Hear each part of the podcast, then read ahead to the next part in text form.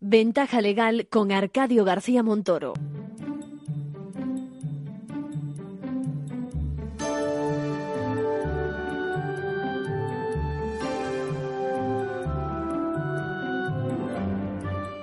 Tenemos con nosotros a Segismundo Álvarez eh, Rollo Villanova. ¿Cómo estamos?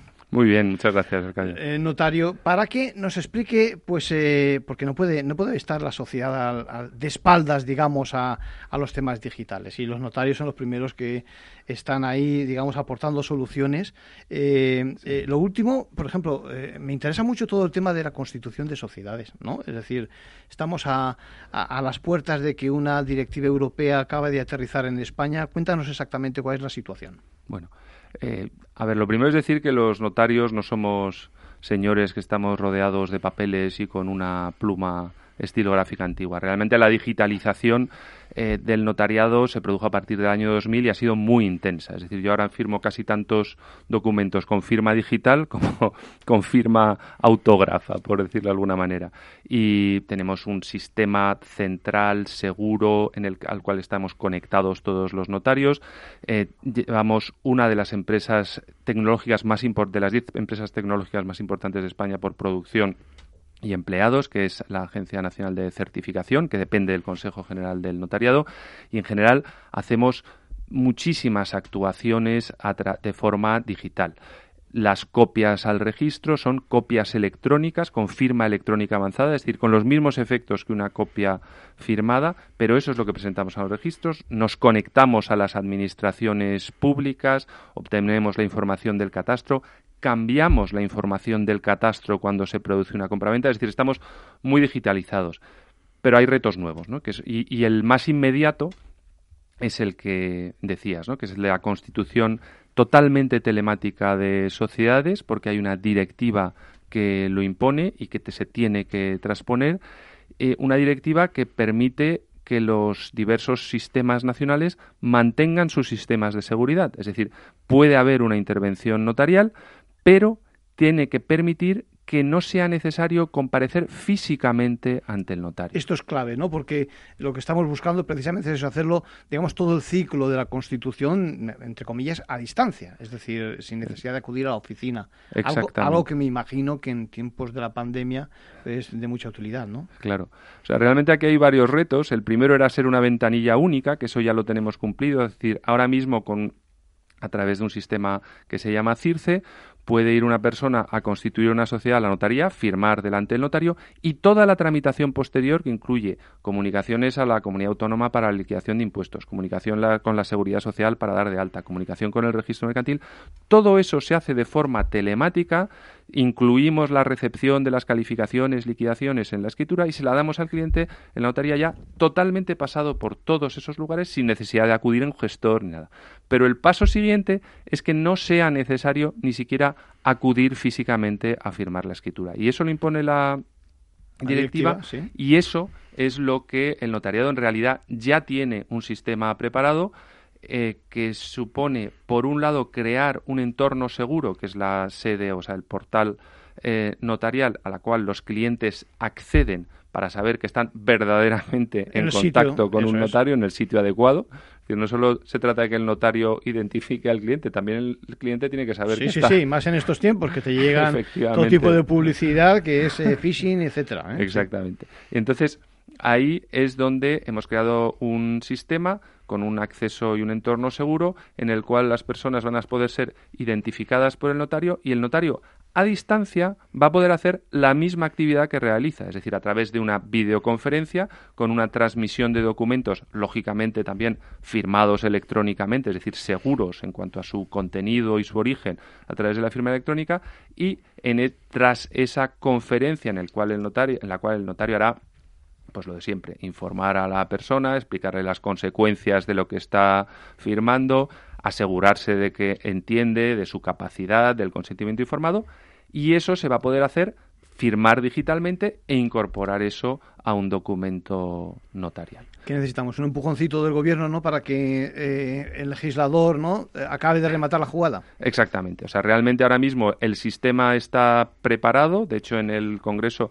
una de las intervenciones va a ser la presentación gráfica de cómo se actuará en ese sistema. Lo que necesitamos es unos pequeños cambios legislativos que nos permitan prescindir, o no prescindir de la presencia, sino sustituir la presencia física por la asistencia a distancia, que en realidad es lo que hemos hecho todos durante la pandemia. Es decir, lo que antes hacíamos físicamente, hemos pasado a hacerlo así. Has mencionado un congreso, ahora hablaremos de él. Me interesa eh, vuestro papel, eh, que está reforzado en el sentido de, dar apoyo ¿no? en materia de discapacidad y demás, eh, con la ley reciente. ¿no? Me imagino que en ese sentido abunda también.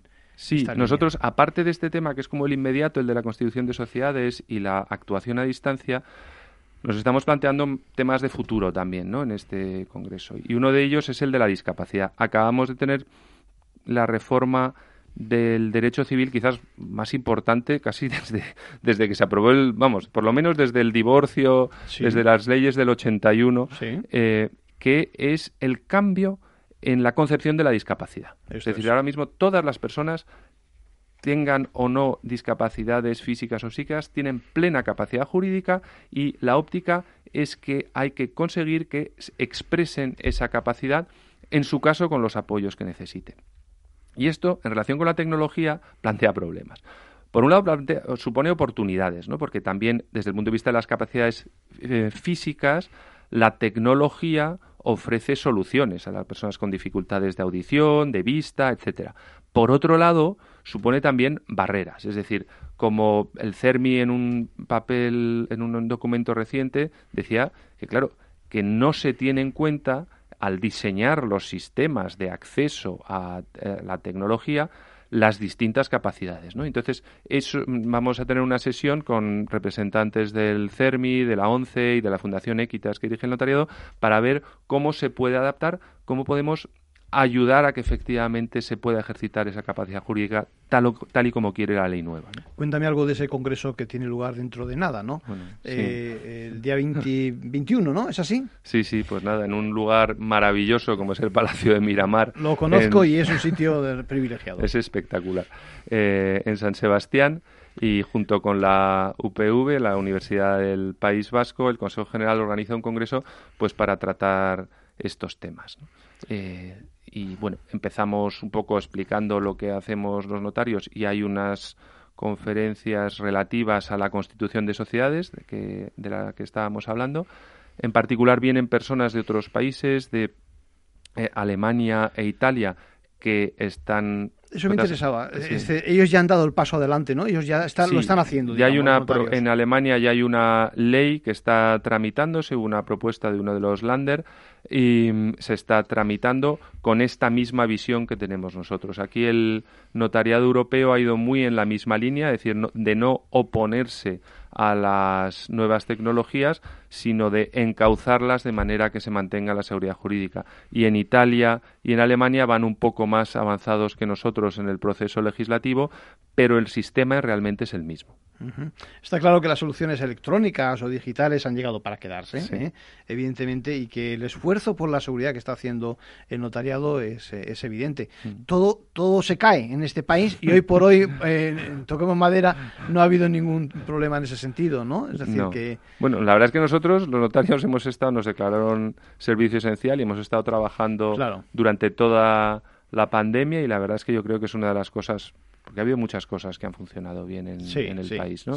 y, y, una de las cosas que ha funcionado, se ha mantenido el crédito a las empresas, se hizo las renovaciones y las financiaciones que eran muy necesarias en esa época, pero como decías antes, pues esto nos supone nuevos retos. ¿eh? Nos, ha, nos ha hecho plantearnos, no solo por el tema de digitalización, hasta qué punto nosotros podemos actuar a distancia manteniendo la misma seguridad. Estoy seguro de que eh, seréis casi de los primeros que avanzaréis en ese sentido por eso, por esa visión que, eh, por esa visión que tenéis de futuro, ¿no? Mm. Te diría, y, a corto plazo, ¿cuáles son los siguientes pasos? Es decir... Bueno, aquí tenemos, en el Congreso también tenemos una, aparte del tema de la eh, tenemos bueno lo de la digitalización de sociedades en primer lugar el tema de la discapacidad que es una cosa más de futuro y después también tenemos alguna mesa más y alguna conferencia un poco más más de futuro aún, es decir... Smart contracts, por ejemplo. Claro, o sea, los temas de blockchain y smart contracts. Es decir, los smart contracts suponen un reto jurídico y casi filosófico importante, porque no es que sea un contrato que has programado en un ordenador, sino que en realidad sustituye lo que es la ejecución judicial por una ejecución automática que hace el programa. Y eso plantea problemas de hasta qué punto un juez podría entrar a enjuiciar un smart contract o a declarar su nulidad, puesto que, según algunos, code is law, es decir, el código es la ley, ¿no? Y no hay ninguna otra cosa al margen, ¿no? Son temas filosóficos interesantes que se van a tratar por expertos en informática.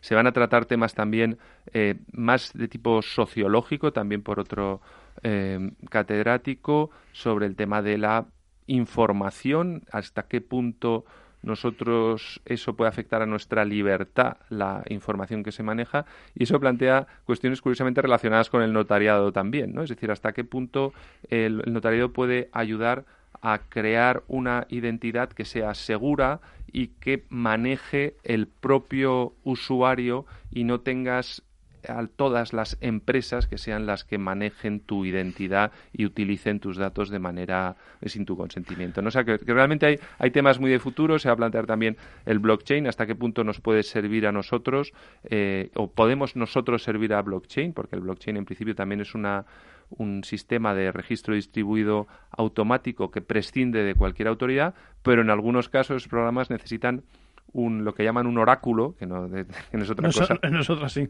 Que queda muy bien porque queda muy Matrix, pero no es otra cosa que un tercero de confianza. Y que ahí puede entrar el notario también. Bueno, pues ya ven, hablando hablando de casi casi de Star Trek, parece que estamos hablando más que de derecho, eso de code es lo bueno, code, eh, no nuestros códigos, ¿no? Estamos hablando de otro tipo de código. Claro, del ¿eh? código del código de programación. No nuestro código civil, por ejemplo. ¿eh? Bueno, Segismundo Álvarez, Rollo Vilanova, encantado de tenerte por Ventaja Legal por Capital Radio. espero que nos sigas teniendo al corriente de, toda esta innovación claro que sí, Encantado y muchísimas gracias. Venga, hasta ahora.